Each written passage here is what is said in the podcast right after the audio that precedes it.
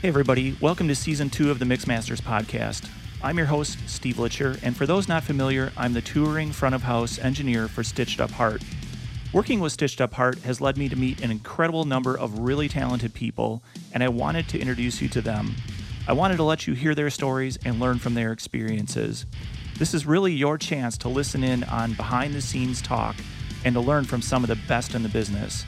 I have to give a huge shout out to my pal Merritt Goodwin for this killer intro music. Merritt is the lead guitarist for Stitched Up Heart, and he's also an extremely talented composer.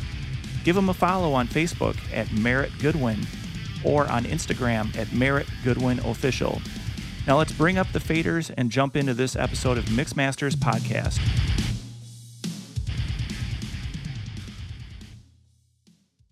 Welcome to Mixmasters 2021. You may recall that when we ended things in 2020, I wasn't quite certain if we would have new episodes in 2021, but an opportunity presented itself and I was able to sit down and talk with Drew Sullivan. Drew is the front of house engineer for bands like We Came as Romans and Crown the Empire. He's also a system engineer, and if that weren't enough, he also works in studios. He does uh, corporate speaking engagements, live touring, and uh, works with some houses of worship in his area. So when it comes to sound, Drew has done it all, seen it all, and knows pretty much everything. So this was a really fun discussion because we got to dive into the weeds on various topics around uh, system engineering and measurements and all that fun stuff. We also talked, you know, touring stories and experiences with the bands that we work with. And then Drew's also a gear junkie, which I absolutely love. And he's been playing around with Behringer's new wing mixer. So if you want to learn a little bit about that, be sure to give a listen. So, without any further ado, enjoy this episode, and we may or may not see you with additional episodes in 2021. We'll just see how things play out. So, until then, enjoy and talk to you soon. Hey, everybody, welcome to Mixmasters 2021. I am joined tonight by Drew Sullivan. And uh, some of you may be very familiar with Drew, others may not, but we're looking forward to chatting with him and getting to know him a little bit better. We'll talk all sorts of gig stuff. We'll talk all sorts of technology stuff. But before we do that, Drew, I want to say thank you for joining. And how are you doing? Uh, I'm doing pretty good. Uh, I'm super stoked to be here, and you know, uh, I've listened on the podcast a couple times. Uh, you know, as we kind of discussed a little bit before uh, this, uh, I've had a couple buddies on here, and, and you know, just uh, really excited what you're doing and what you're bringing to this time and this place of like this lockdown and you know yeah, i'm super stoked so. Cool. Well i will definitely venmo you that 20 bucks for that uh, little promo so thank you very much that endorsement. Uh, cool. All right well um, so i know of you. I follow you on facebook we're sort of you know friends. I'm using air quotes on facebook even though we haven't had a chance to hang out in person. But can you tell me a little bit about yourself? Um, how did you get started in music? Are you a musician at heart I'm going to admit I've spied on your uh, Facebook photos, and I, I, believe I've seen some orange uh, guitar equipment in the background of certain things. And uh, so, tell me a little bit about yourself. Uh, when did you first find mu- music, and you know where did you go from there? And let's uh, kick it off that way. Yeah, for sure. And um, so music um, i grew up in a musical family. My grandmother played uh, bluegrass and gospel music growing up. I'm from kentucky uh, central kentucky specifically. So you know it's a very deep rooted thing with my family. Um, my grandmother she sang, she played mandolin, upright bass, uh, and guitar. Um, and then her husband played uh, banjo and they sang. And then I grew up around a lot of the um, bluegrass musicians from Central Kentucky, like J.D. Crowe and the New South. Uh, and um, Tony Rice and all those kind of cats. Um, and I was lucky to kind of be exposed to a really fantastic musical upbringing uh, early on. Uh, started playing trumpet uh, in fourth grade um, as you know an introductory to music type of thing, as one does. Um, and then I discovered rock music um, in fifth grade. Uh, Styx and Kiss. Uh, my buddy down the street, um, you know, uh, his dad listened to that kind of stuff, and he had a uh, some rip CD was just a bunch of Kiss and Styx and some Def Leppard and stuff like that, and just kind of it spoke to me. Uh, and then from there, I was just like, I want to play guitar because this is the best thing ever. Um, and then my grandmother was super supportive of that. Um, we started out with acoustic guitar lessons, um, and then from there, you know, I got my first electric guitar, um, classic Squier, Black Stratocaster, like many kids started out with, and then I moved up from there. Um, and then um, you know, played that through middle school. Uh, was really into rock and metal, everything from Van Halen to Yngwie Malmsteen to Lamb of God and Avenged Sevenfold, all that kind of stuff. You know, very classic of my upbringing in the mid to late 2000s. Um, and then eighth grade, um, my mother actually passed away uh, going into um, my ninth grade year, uh, and then coincidentally, I had left Kentucky to go stay with her brother, my uncle at the time. And then me and my best friend that also played guitar needed to get demos back and forth. And, you know, the need brought up a, um, a situation where I had to record guitar demos to get back to him. Uh, and then from there, I just caught a really big spark in audio. Uh, as you know, serendipitously that that did happen. And then um, I started out with my Digitech RP500 and my headphones recording into a Logitech desktop mic into Audacity in 2000, late 2008, early 2009. Uh, get into high school, meet up a couple other buddies, musicians, uh, friends. We start bands. Uh, I start interning at studios when I'm 14 years old uh, in Central Kentucky. Uh, go through high school playing, recording uh, in the local hardcore music scene. Um, and then out of th- that time, in the later part of high school, I start going down to Nashville, start working out of studios in Nashville. And then uh, by the time I'm ni- uh, 18, uh, I start working for a studio in Lexington, Kentucky called Nitrosonic Studios. I started working for them and was the head engineer there for about two years.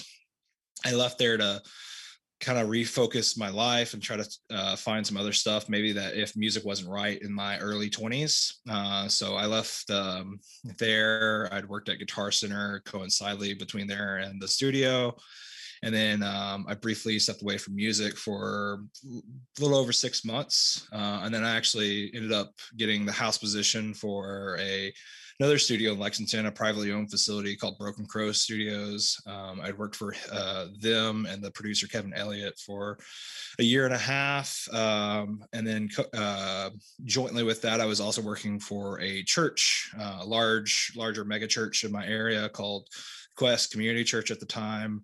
And that was kind of my first introduction to live sound. And I'll kind of touch back on that. Um, and then from there, um, a buddy of mine, uh, David Puckett, joined the church. Uh, if anybody knows David Puckett, you know, big shout out to him. He's one of my favorite people in the entire world. Uh, he drummed for the band For Today um, after the original drummer had left.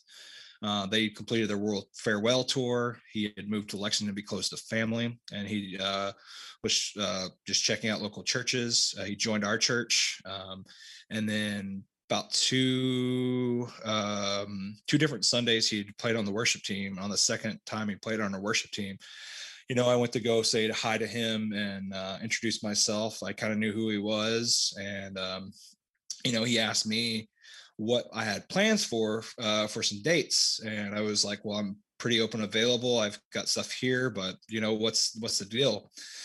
And he asked me if I wanted to go out and um, do front of house for a band called We Came as Romans. Um, I'd heard of them before, um, you know, growing up in the hardcore music scene. You know, they're one of the bigger bands, uh, so I knew who they were. I, of course, said yes, of course. Um, and then that got me into touring sound. Uh, touring sound led me into system teching and um, engineering and everything that I've been kind of doing up to this point. Um, and then I was with We Came as Romans for a couple of years. Um, and then I'd left them to work for a band called uh, Crown the Empire. And then I've been with them um, for the about 2019, started 2019. Uh, and of course, we didn't really do much touring last year.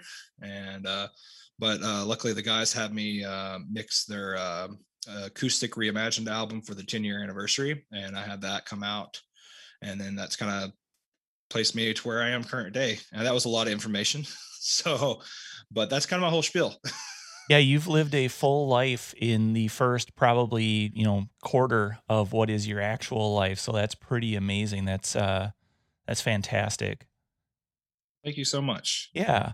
Okay, well, I want to talk about man, I don't even know where to begin because there's so much great information that you shared there.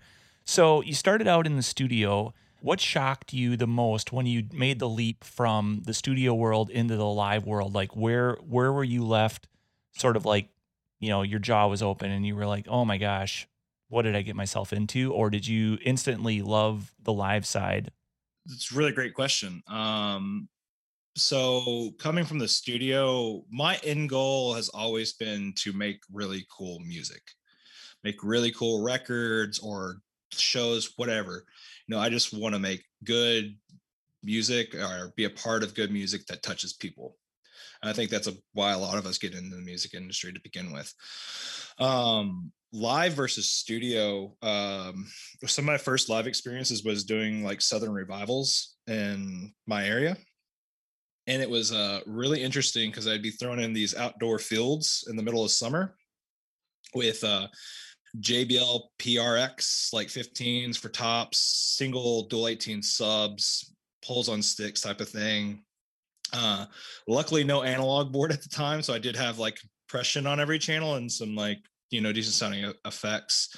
Um, but it was uh, it was getting out to this you know pa that's not a studio monitor so you have to make it sound good. It just doesn't come out of the box sounding like it should you know? I mean as anybody that's a system tech uh, understands it doesn't matter if it's an L-Acoustics or a d&b or if it's a jbl on a stick you know you've got to make do some work to get it there. Um, and so the biggest shock was coming from like a very tuned uh, and some of the best rooms that I've ever worked out of even to this day. Um, super linear, super flat, uh, very little echo or any of that kind of stuff. And then going and getting thrown into this box that just is not translating. Um, so I think that was a big, uh, the biggest thing for me, uh, but it was also a challenge and it just made me want to get better. Um, and that's something that even though I love mixing, I've actually gotten to system teching over the past couple five years, and um, I super enjoy doing that. Uh, and I think it's a big key part of being a live engineer is knowing how a speaker works and how to get it to be a reference level. Um, I think Pooch actually um, speaks in that in his class if you know him from Iron Maiden and all that kind of stuff. So um, he uh, very similar philosophies I found out. So, but uh, but yeah, I think it's just the the difference of the PA being not a like a studio monitor, and then me trying to get it to be a studio monitor. So that was my biggest like hurdle. And then when you when I got there, I just it kind of clicked. You know what I mean? And it was super fun. So yeah, it's definitely a rush going to the the live sound uh, side of things, and I mean recording has its its ups and downs also. But when you uh, get into the live and and like Pooch says, you know, you, when you move a fader and tons of people start screaming, it's sort of like a little adrenaline boost that that becomes pretty addictive pretty quickly, as you're probably aware. Oh yeah, uh, if there's twenty thousand fans screaming and going and making the the floor rattle, I'm I'm having a great time. Oh, how can you not?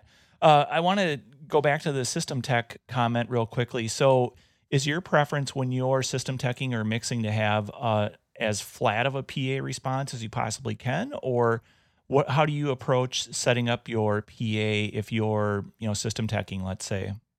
So my approach is to get it to be a uh, as close to a reference as need be, and then from there I will add in nonlinearities to this the overall balance of the system.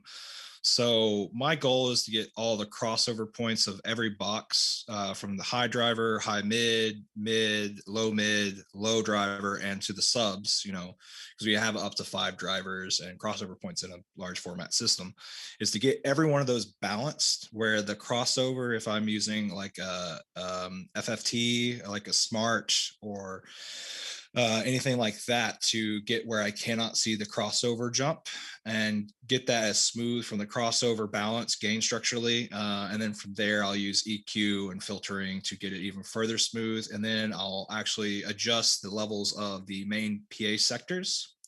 So um, the subs versus the left right uh, and I'll balance. Usually, I like the the main left right to be fairly flat, with a little bit of gradual dip off starting around 10k, uh, just by about three dB all the way up to about 18, uh, and it just rolls off from there pretty harshly because just how live speakers work um, and the throw of them. Uh, and then the low end where the subs kick in, I usually have it balanced where I have plus six dB of headroom versus where the uh, low end of the main PA kicks in.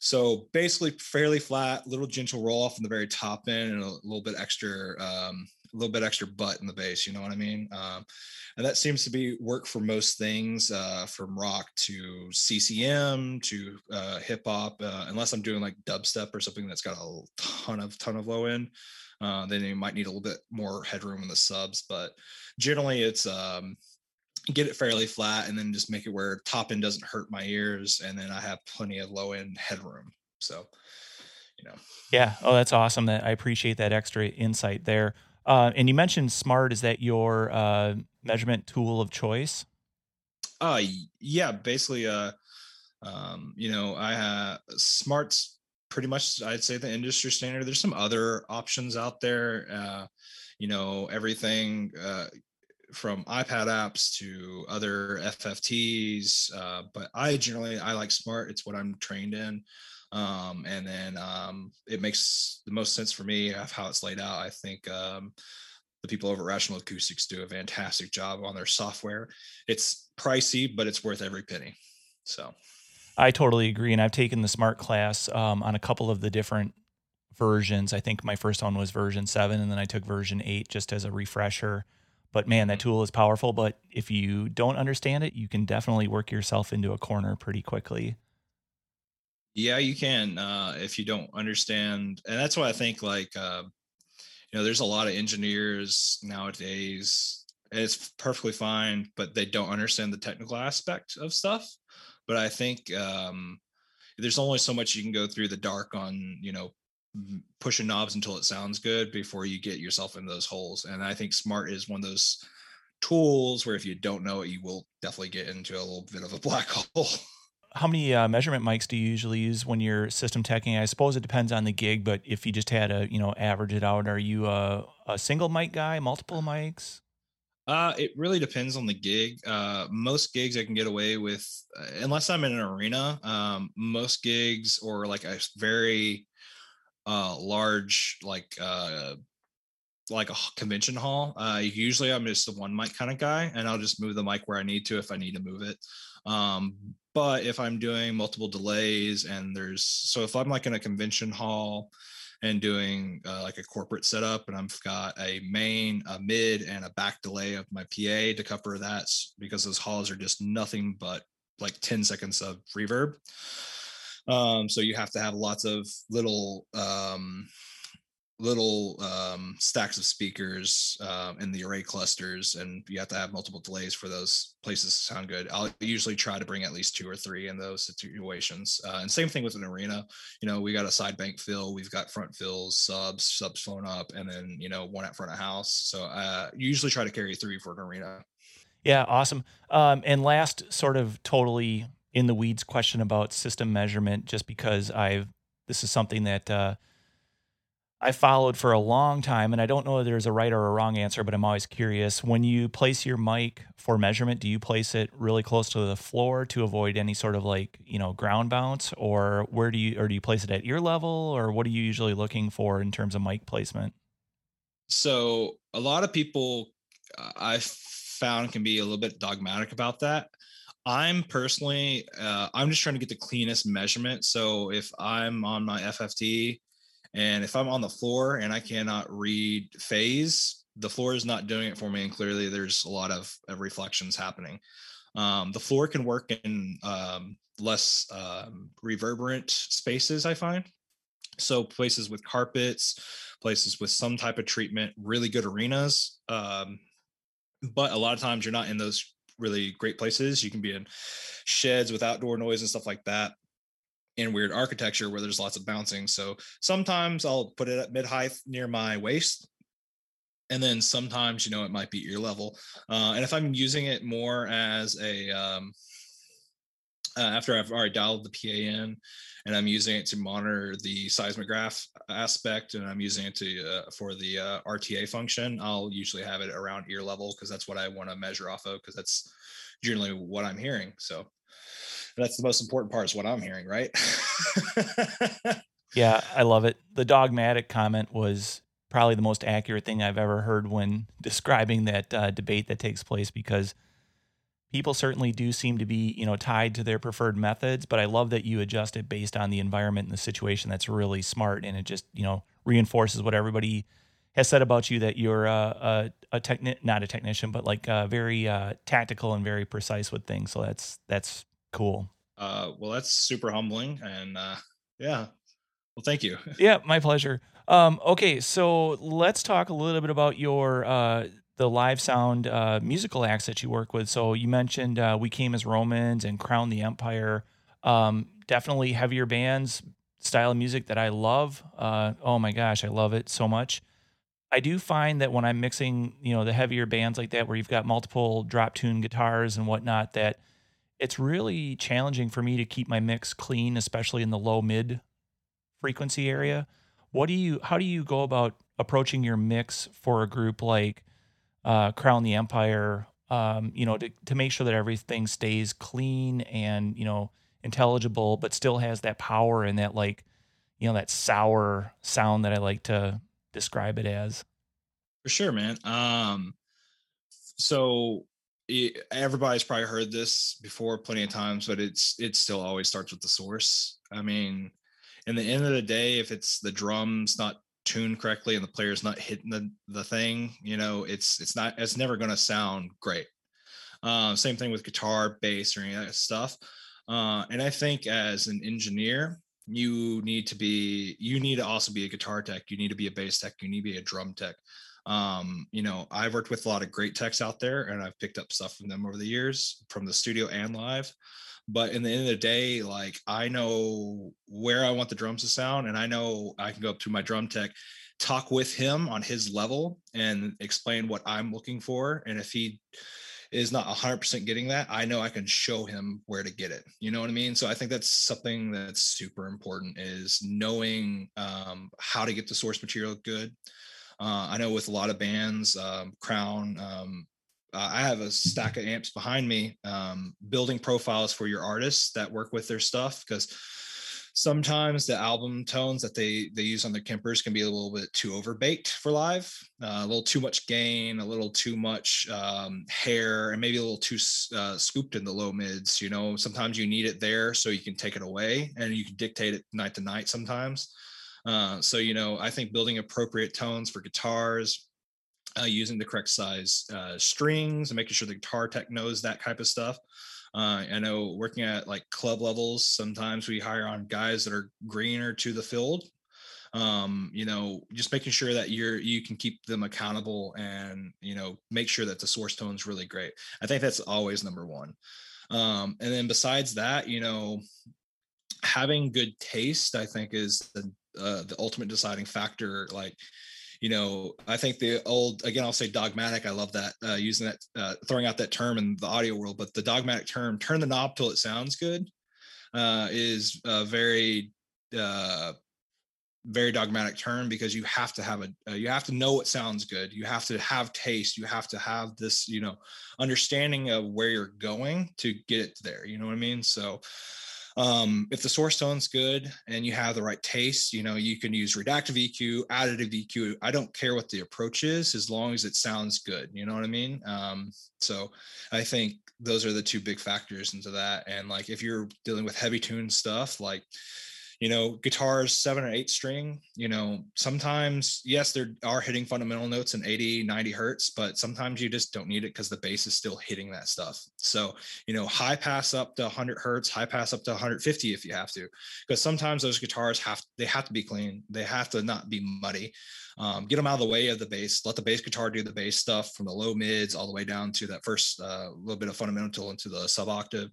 Let the drums dictate with uh, the subs uh, the sub octave for the kick drum, keep it out of the way, and you know just make sure everything has its place in the audio spectrum. And then you know, I think those are big three big key points of if I'm approaching something, that's how I'd approach it.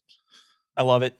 You know, the comment about the high passing, uh, that's something, and I'm sure that everybody listening to this podcast is aware of this, but I'll state the obvious and then everybody can make fun of me afterwards. But uh, it's what I found when you high, when you say high pass at, you know, 150, it doesn't mean that everything below 150 is going to just be absent. There is uh, a roll off, and like on the dLive, I can adjust the slope and also the modeling of my high pass. So I can, you know, do a Butterworth, I can do a Linkwitz Riley, you know, I can set the octave that it rolls off. So just because if anybody's listening out there and they're like, "Oh, I would never dream of, you know, losing everything below 150 on a on a 7 string or an 8 string guitar," you won't lose it. You'll uh you'll shape it, you know, or or uh, tame it a little bit. So yeah, and, and on the other end of that, like if you're afraid of losing it, use a low shelf at 150 hertz just to turn everything down, high pass at 80 or 100. Uh, if you're afraid of high passing that high, you know, there's ways around it. Uh, that's just my approach. Uh, some people's approach to it, but I, I, definitely think like what you're talking about. If uh, six dB per octave high pass, you know, uh, cornerstone at 150, you know, six dB at um, was it 70 hertz? 75 hertz? Yeah 75 hertz uh math. It's fun. Yeah uh 75 hertz is just going to be 6 dB lower. Everything under that uh, and above that is you know still going to be fairly audible uh, to the uh, relative dynamic range of the mix you know what i mean so. yeah yeah you're just sort of bringing everything back into check and that's that's a great point so yeah, yeah. So as Crown, uh, I love their music. I don't know a ton about them uh, because I don't see any of the videos really. I just I, I listen, uh, you know, to the MP3s and and everything on my uh, iPod. But are they modeling amplifiers? Are they using live uh, heads and cabinets, or what's the what's the setup like there? So since I've been with them, um, so it's um, Kemper, easiest way to put it. Uh, so Brandon uh, Brandon uses a Kemper. Uh, he, he, has his own tones, um, you know, that are suited for live music and so forth. Uh, and then because they did have a previous guitarist um, that uh, once he had left, I think it was like 2016 or 2017, also with the previous uh, screamer Dave. Uh, I, I'm not familiar with their super far back past. I've worked with them for, like I said, so I think the start of 2019 was my first tour with them. Um, but you know, they use a Kemper and then we use some backing track guitars to fill in some of the stuff when like Brandon has a like a solo or something like that. So yeah, you know, just normal metal stuff. Um, and then I've worked with tons of bands. It's usually Kemper or Axe-Fx. Uh, very rarely do use, uh, and at least with heavy music nowadays, it's very rarely it's uh a real amp unless you're a high profile A or B level artist. Uh, I'm the same way. Stitched Up Heart is uh, Merritt uses Kemper. He's got his own tones, although he uses primarily his recording tones live. And we did start working on that towards the end of touring in 2019. And then, you know, we haven't had a chance to really play around with it.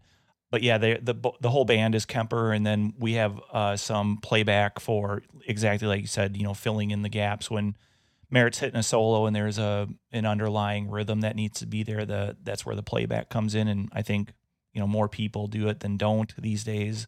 Mm-hmm. So yeah, uh, I love technology. Uh, also speaking about the the Kemper and the the A or B level, you know, touring acts with live cabinets. Man, I do not miss like the coffin cabinets and uh, the speaker in a box and or like the the guy that rolls into a small club with his 412 100 watt head insists on it being you know at seven or eight for the tone. And you're like oh yeah thank you so much.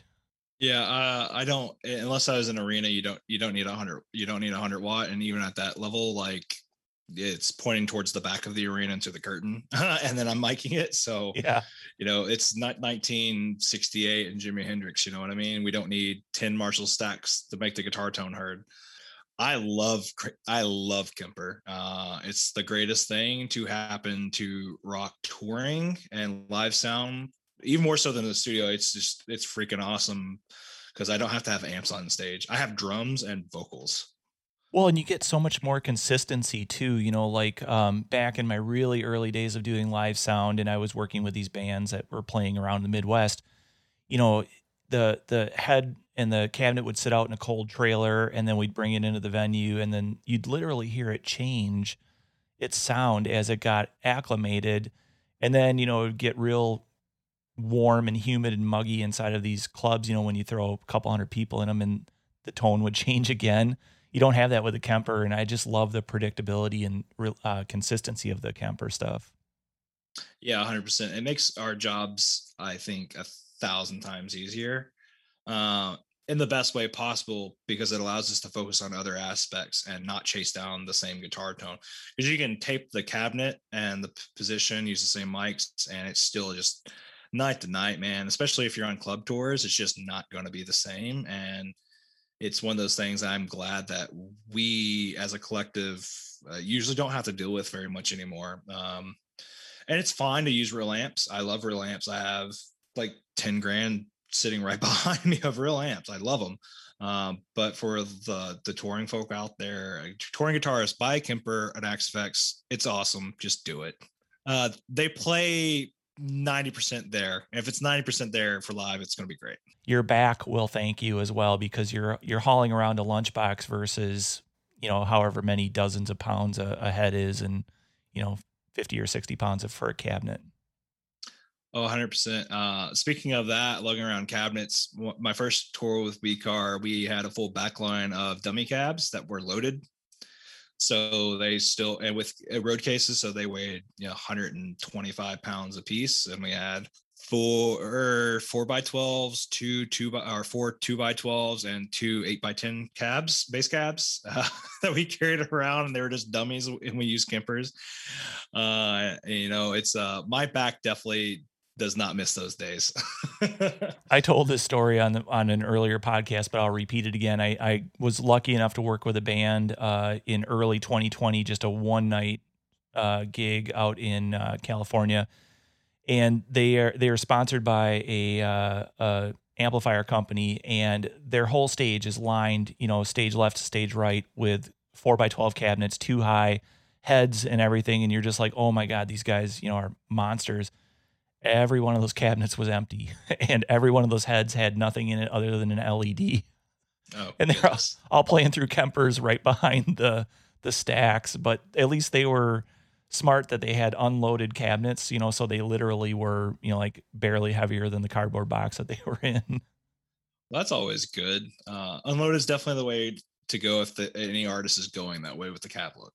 Uh, yeah, I don't know if you ever ever run into them, but uh, Jackyl, the '80s hair metal band, they carry they all their cabinets and the road cases probably weigh 250 pounds, uh, and they carry a full like truckload of them. It's it's something else. Yeah, we we um one of my buddies um in Wisconsin here has a, a fairly large production company, and we we did the racks and stacks and PA for them for a casino. Um, oh man, I don't even remember what year it was, but at the time they showed up, they unloaded all of their equipment.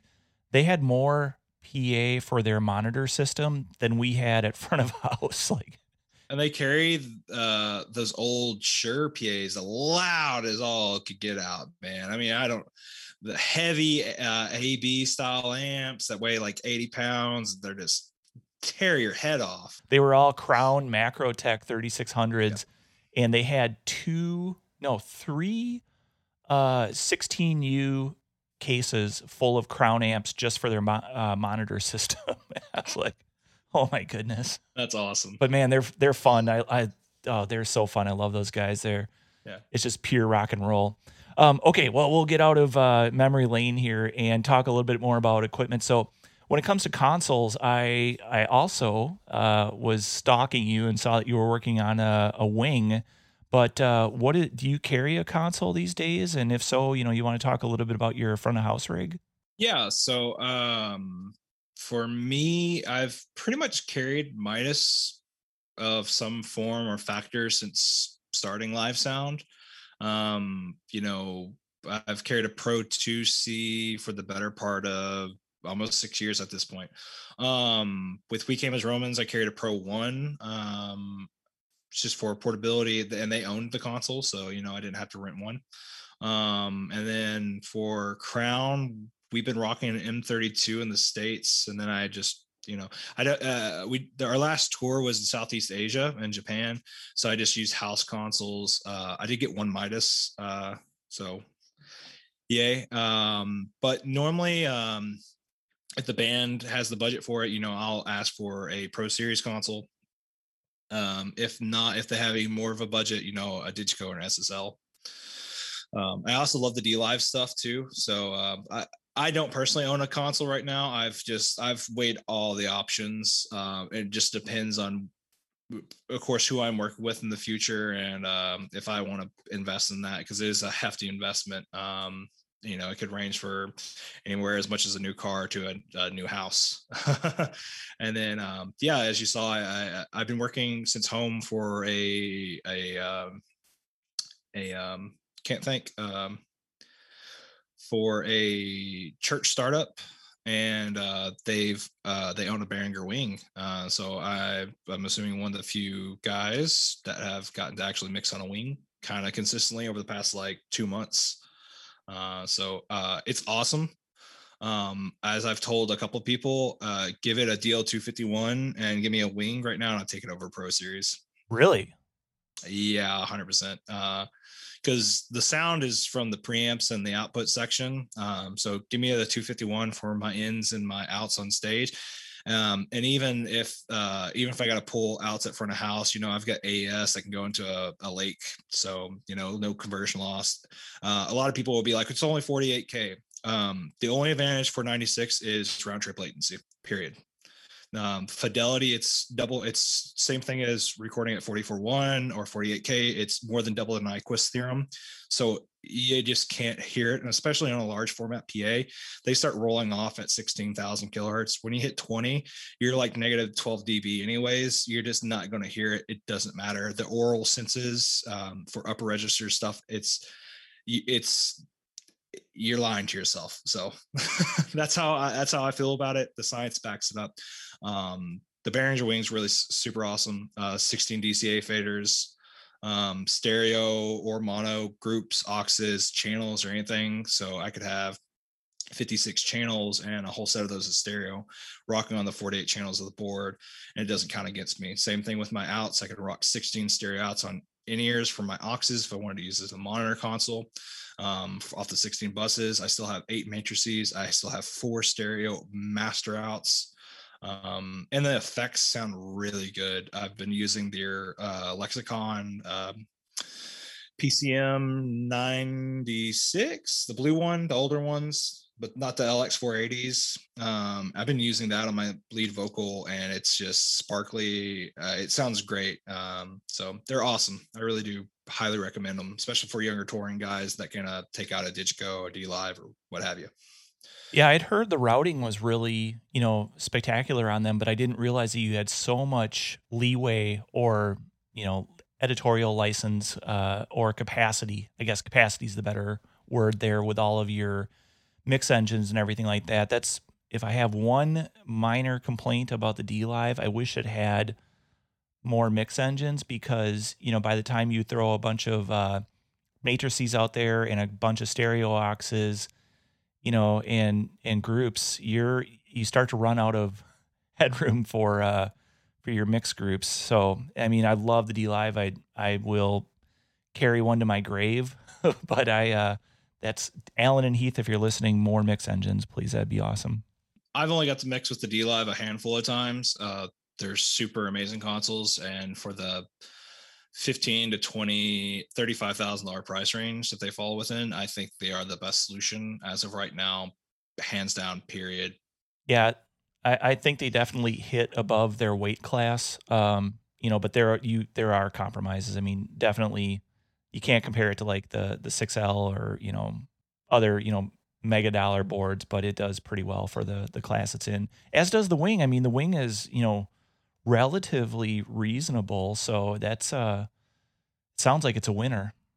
Yeah, I think the new uh thanks music tribe uh price change um is 2800 for the us 2799 or 2899 yeah um i like i said i'd take it over a pro series with a deal if i have a dl 251 any day um just because it hits up into that market and above it. You know, uh, I don't think there's really. You could have maybe the Avantis would be your next step up at ten thousand, uh, and even then, you know, it's like it's compromising the dLive stuff. You know, so I think uh, it's like twenty eight hundred until you get to like twenty thousand dollar budget for a proper dLive setup. It's very much uh, it's a hard thing. We'll see what uh, Midas comes out. Uh, if they drop a Heritage HD 96 like slim version or whatever. Um, I think I've seen photos in the field of like a touchscreen only version. So we'll see how that uh, that pops out. I haven't seen that yet, so I'll have to go do a little investigating because I uh, yeah, I the M32, you know, I, it, it, carries a soft spot in my heart also, but the the you talk about limitations, you know, four FX sends total or four FX engines, I guess I should say that was just a deal breaker for me. And uh, the limited compression modeling and things like that. But I mean, for its price point, M32 X32 are fantastic. But I also the what you mentioned about the the wing is really interesting that you can use the DL 251, 151, 153, blah blah blah, the the Pro series uh, stage boxes because I don't believe maybe a couple of guys have gotten that to work with the M32, but for the most part, you're sort of stuck with the the Midas DL32, I think, and and you know that's as high as you're going to get. So the DL251, uh, and then I think the 252, the 124, um, the basically the mic splitter version. That's 24 in, uh, 24 out. Um, and then the 152, 151, 153 all work with X, M, and Wing versions because they have an internal drop down clock sync. So you can drop it from 96 to 48. I actually, uh, when I went to Europe last with, uh, I was working for WeCar at the time. Um, we literally just took the DL251 stage box and took it over with us and rented an M32. And I actually just basically built an identical show file as close as possible on the M32 is my US uh, Pro Series, and I have my same preamp, so it was 90% the same mix minus the kind of lackluster compression on the M32 X32 format. Um, that's my biggest gripe. I don't know. Um, it does. It seems it's kind of like the M7 with the M and X32, where it seems no matter if you have it on 20 milliseconds or 10 milliseconds it's still kind of grabby in a weird way you know? It's it reminds me of the uh, m7cl compression a little bit but a nicer version of it. Yeah i love the the comparisons that you draw because uh, that's actually 1000% accurate so i totally agree. Talking about your lead vocal what are you guys using for a microphone for crown? Uh crown right now uh, i do believe it's an 835 it's nothing special um uh, you know, I've used everything from KS9, the Neumann stuff, uh, recently with some CCM artists, and um, you know, sometimes just an 835 or a SM57 works. Um, I think with Andy moving forward, I'm going to try to get him something that's a little less prone to proximity effect. Is the only thing with the 835. They had them before I uh, started working with them, and with Corona and everything, kind of falling within, not having, uh, you know, I only worked from a, a, little over a year uh, by the time Corona happened, touring stopped. So, you know, with that being said, I think moving forward, I'm going to try to find a different mic capsule for him. Um, suggestions are always welcome if anybody ever wants to send me anything. Um, I'm looking at uh, DPA and uh, no, I, I, think that's great. I've used um, um, M80s on him before. Uh, a particularly doesn't work with his voice because he has uh, kind of that proximity effect. And M80 has a boost around 200 hertz. It's pretty, uh, I think it's like 0.6 dB per octave Q type of thing. Works great on a snare drum, uh, not on a, a, voice with proximity effect problems because uh, it's just bumping the low mid up and it just makes them sound too muffled. And I had to knock like 15 dB uh, out at like 250 so but um yeah i've tried a couple things but right now it's just the 835 and sennheiser uh, wireless body um, into a EW. I think it's the 100s, the G3s. It's where the nicer end of the Sennheiser wireless mics are for the G3s. I will. I have some experience with the DPA uh, 2088. I think it is the the vocal capsule.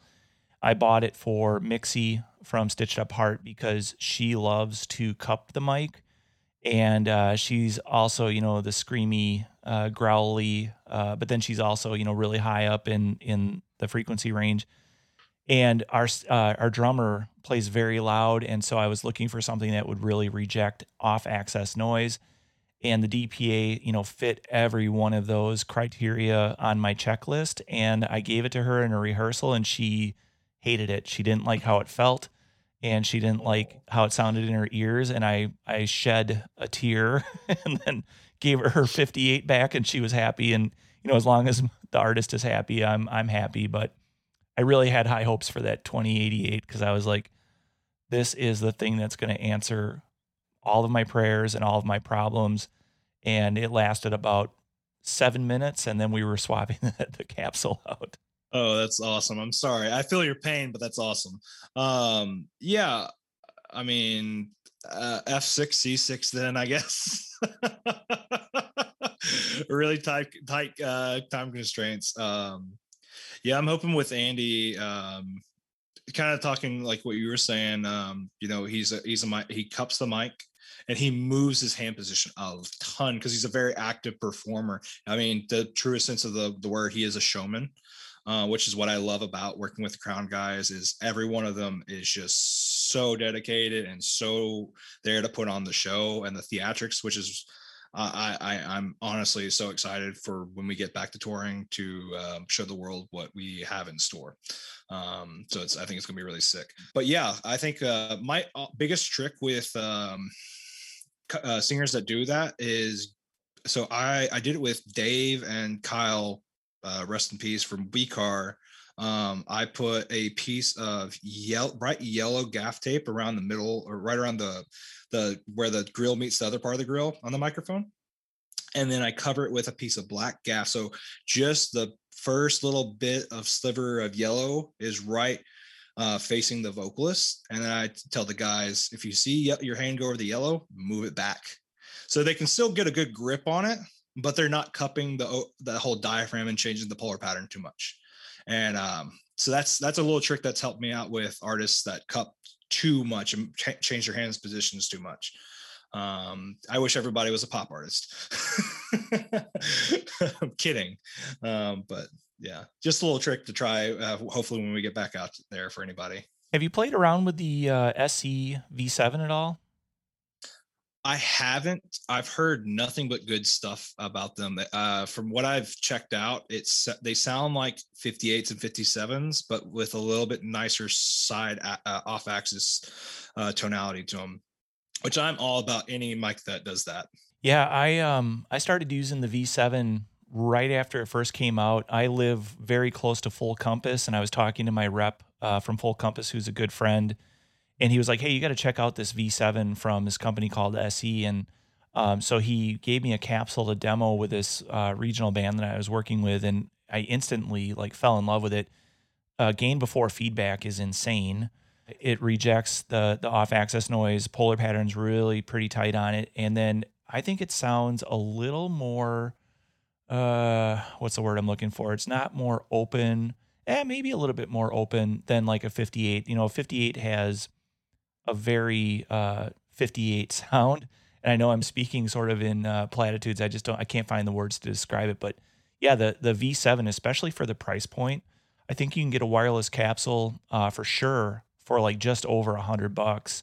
And I'm guessing that Sennheiser is, you know, right there as well. Yeah, like I said, I've heard nothing but good things about the um, the SE stuff. Uh, I use their overheads right now for the church I'm working for. I don't know which model, but it's kind of like their 414 knockoff. Uh, and they honestly they sound fantastic. I've done some post mixes, uh, and they're as good as most things out there. I'd take a KSM 32 over them, but that's just because I like Shure mics and I like the sound but their uh, SE seems to be putting out some really great products. Uh, I know uh, Drew uh, Thornton, Billy's engineer, um, he uses SE on Billy's voice, uh, the V7, and uh, a lot of the mics on the drums too. Oh, that's a great segue. What are you doing for drums with with Crown? Uh, so the kick is a trigger. Uh, so we're using a Roland trigger, and then I usually place a kick out mic on them just for like some um, I, I want to capture some of the real dynamics of the kick drum. So I blend uh, usually a D6. I just throw it on the outside, just uh, in uh, right inside the porthole as an out mic. Uh, and then I blend that in with the trigger. Um, luckily, the trigger latency lines up with the out mic at that position from the beater. Um, so I can just make sure it's in phase um, and it usually lines up so there's no flaming or anything like that happening like a 91 would have versus a tr- uh, adding it to a trigger.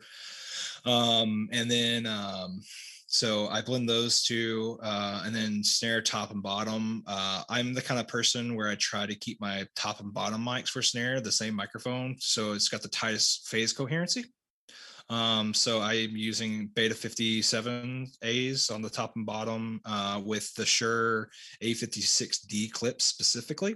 Uh, I find those are nine times out of 10 the best clips for shells. Um, and then Tom mics. Um, I love, love uh, a Audix D4. Um, I've been rocking the D4s for a long time. Uh, Brian Campbell uh, when I first started touring before I bought a mic package. Um, he let me, me and the We Car guys borrow his mic package, and he rocked D2s for a long time, and I liked the way they sounded.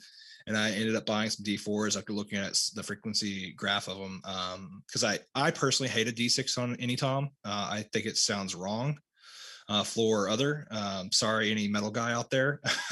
but the D4s sound awesome. Uh, they sound like a to me a 421, but uh, the off-axis bleed is much more natural. What does get into the mic, plus they're hypercardioid, so there's less of it, and um, the low end blooms just a little bit more because it has just a tiny bit added at 100 hertz, I do believe.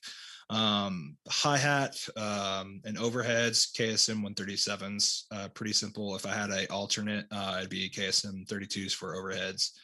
Um, and then I did rock underheads for a long time, um, and then it made my snare worse. So if you if you can get away with rocking overheads, uh, overheads are still the best option because snares uh, besides vocal is king. So. So we talked a lot about the the live sound music side of things. We talked a little bit about studio, um, but what are you doing these days? I mean, we're not we're not touring obviously because of the pandemic, but what do you are you still mixing? I know you mentioned you're working with a uh, church, but are you doing anything else like maybe corporate side or anything like that? Uh, so I did have my first corporate show uh, all year. Um, I don't remember the name of the company, but we actually had them through the uh, Kentucky uh, International Convention Center. Uh, it was an award show. I did A1 system tech for that. Uh, we were in the hall A of the convention center, which is like a 350 foot by 120 foot hall, 140 foot hall. Threw up a bunch of d&b uh, T10s, um, some V subs with them, uh, some delays with T10s, M32 at front of house, um, and then you know Countryman and some uh, ULXD, uh, both handhelds and lapel mics. Um, so I did that. Um, it's the only show and first show I've had all year. Um, did two days with that. Uh, like you were saying, and I've said, I've been working for this uh, church um, uh, plant here in Louisville.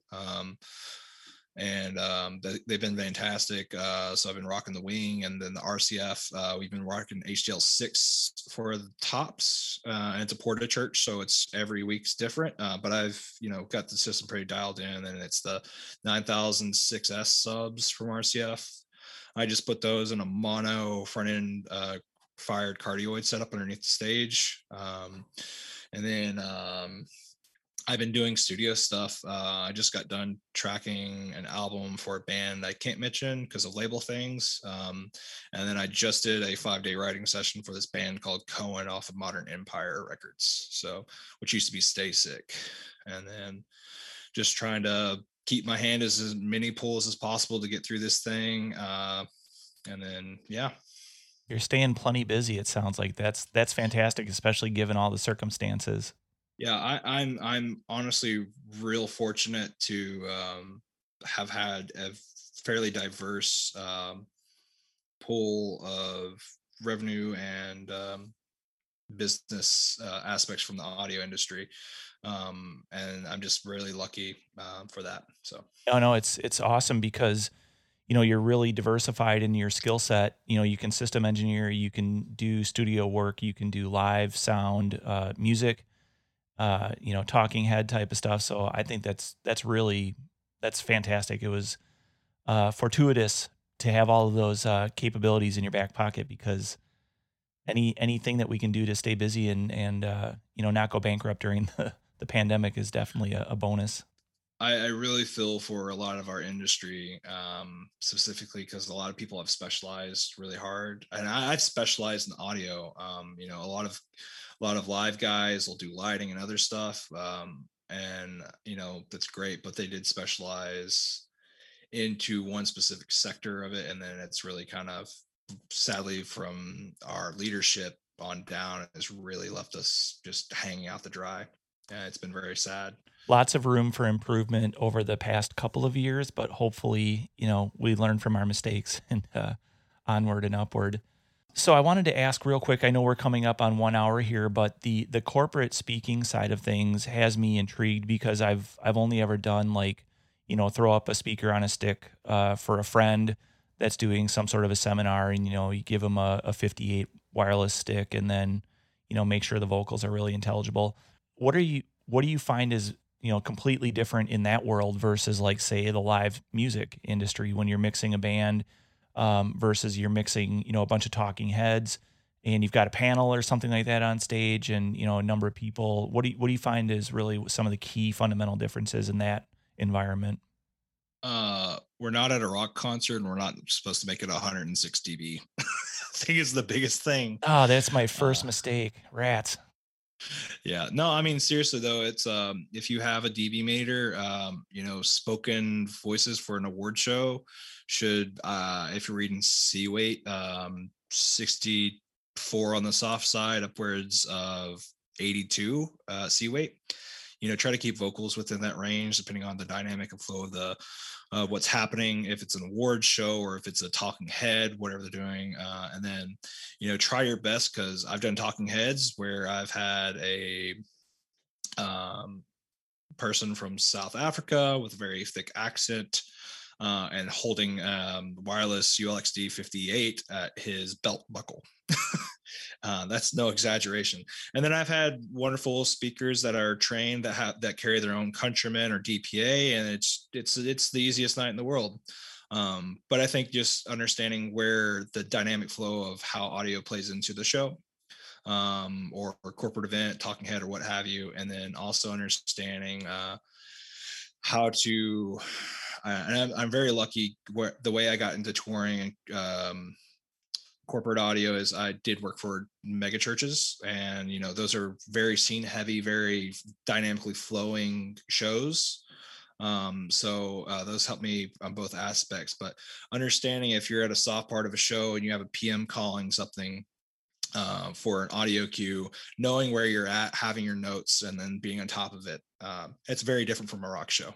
I mean, it's great that you called out that the that like the certain things are very scene heavy because I don't think a lot of folks really take that into consideration. You know, maybe if you've got a really uh, technical artist, you know, in the live music side, you might have a number of scenes that you're rolling through, but I think everybody sort of overlooks the other areas can potentially be scene heavy. So that was an interesting thing.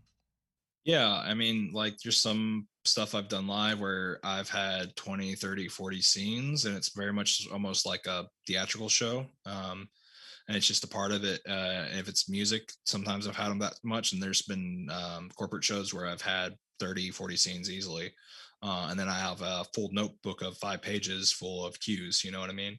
Uh, and then I'll be writing on my laptop with QLab or iTunes or whatever I'm using at the time um, to pull in stingers, in and out outros, and all that stuff, and just being on top of five different things with the PM and a you know um, a Clear-Com on. so. Oh yeah. Um, okay, well, we're coming up on time here, but what is, what is uh, 2021 looking like for you? Are you hearing anything? Are you seeing anything? What what are you guys looking at for? Um, uh, probably as much as anybody.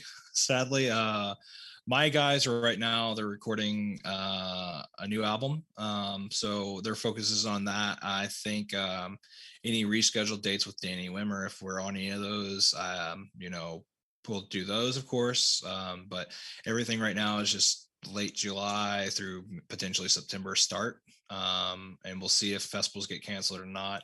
Hopefully, the vaccine rollouts happen and people get vaccinated. We get the herd immunity up and so forth. Um, I think we're going to see a, some rocky start with fall um, this year and see what happens. And sadly, I think uh, what's going to happen is it's going to be A level artists and DIYers out first because uh, the mid-level guys that a lot of us work for in the industry are just there's not the funds to do the regulations that they're going to keep on implementing to do it right um, and i don't think insurers and a lot of that stuff are uh, will be the last of the last back um, and it's that sounds very grim but uh you know uh right now we're just going to see what happens um i'm i'm hopeful um but I'm also a realist on it. And uh, I think 2022 is uh, spring 22 yeah, baby is just going to be freaking balls to the walls, uh, for lack of better words.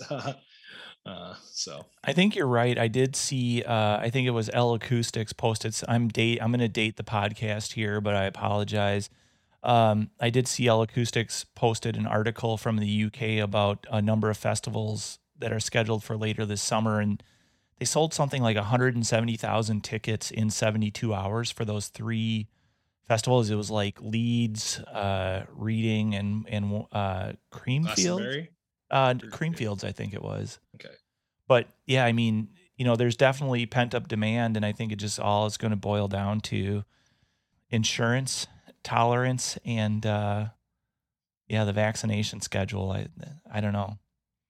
Personally, I don't we've got touring. We're still on the books for May uh, of this year, which I think is a little optimistic. But you know, if I'm not able to get vaccinated before then, I'm not sure that I want to be out in uh, crowds of any size. So you know, I'll have to do some soul searching there. Yeah, uh, coronavirus is not fun. Um, I had it uh, when I was in Asia. oh wow! yeah, um, I came back, got an antibody test. Um, so I had it Crown the Empire last year. Um, we were over in Southeast Asia, January 21st through February 9th, is I think I got home. Uh, so we did out of LA into Kuala Lumpur, uh, and uh, that coincidentally happened uh, the start of the Chinese New Year, and that's where all a lot of Chinese nationals take their vacation is in Southeast Asia, Malaysia, and stuff, and Taiwan and so forth. And, uh, so that's where we were traveling, and I ended up getting sick about five days in the trip. Was off and on sick uh, until I got home. Uh, spent five days in a bed in Hawaii. Um, so yeah, and then Brandon uh, ended up getting it after he got back from South Africa um, from me or someone from in LA. so um, yeah, it was uh, not a very fun time, especially when you have to do uh, calls at 6 a.m. Uh, your time for management back in LA. so I'm knocking on wood. I, I've managed to escape it so far, and I hope that I maintain that record. but uh, you know, if it happens, it happens. But uh, yeah, I just I I hope we all uh, get out of this healthy and safe, and you know, faster than expected. But can't really bargain or uh, game Mother Nature, I guess. Yeah, it's just the it's the roll of the dice, I guess. You know, wear a mask, uh, get vaccinated if you can. That's the only thing I can say to anybody to prevent it. Yeah. Yep. So cool. All right. Well, let's call this a uh, a podcast. I really had a blast chatting with you. I really liked all of your stories and appreciate all of your information. And uh, yeah, this was really fun. So I hope you had a good time and and uh, enjoyed it. Yeah, it was a super fun time for me. I, I as you said, I had a blast. It was awesome. Cool. All right. Well, we'll wrap up on that note, and uh, I hope to see you out on the road before too long. And until then, you know, I hope you continue to stay safe and healthy. And I'm super thrilled to see that you're staying busy. You know, that's probably the most important thing. And uh, until then, you know, take care, and and I hope to see you soon. Sounds good. Thanks, Steve. And that's a wrap on this episode of Mixmasters. I hope you enjoyed the show, and if you did, please be sure to subscribe and then tell a friend. Or maybe leave a review on Apple Podcasts. I'd certainly appreciate it. I produce Mixmasters on the Allen and Heath dLive system with Shure microphones and a little help from Apple's Logic Pro X and some Waves SoundGrid plugins. One more round of thanks to Merritt Goodwin for the music, and until next time, stay safe and healthy, and thanks again for listening.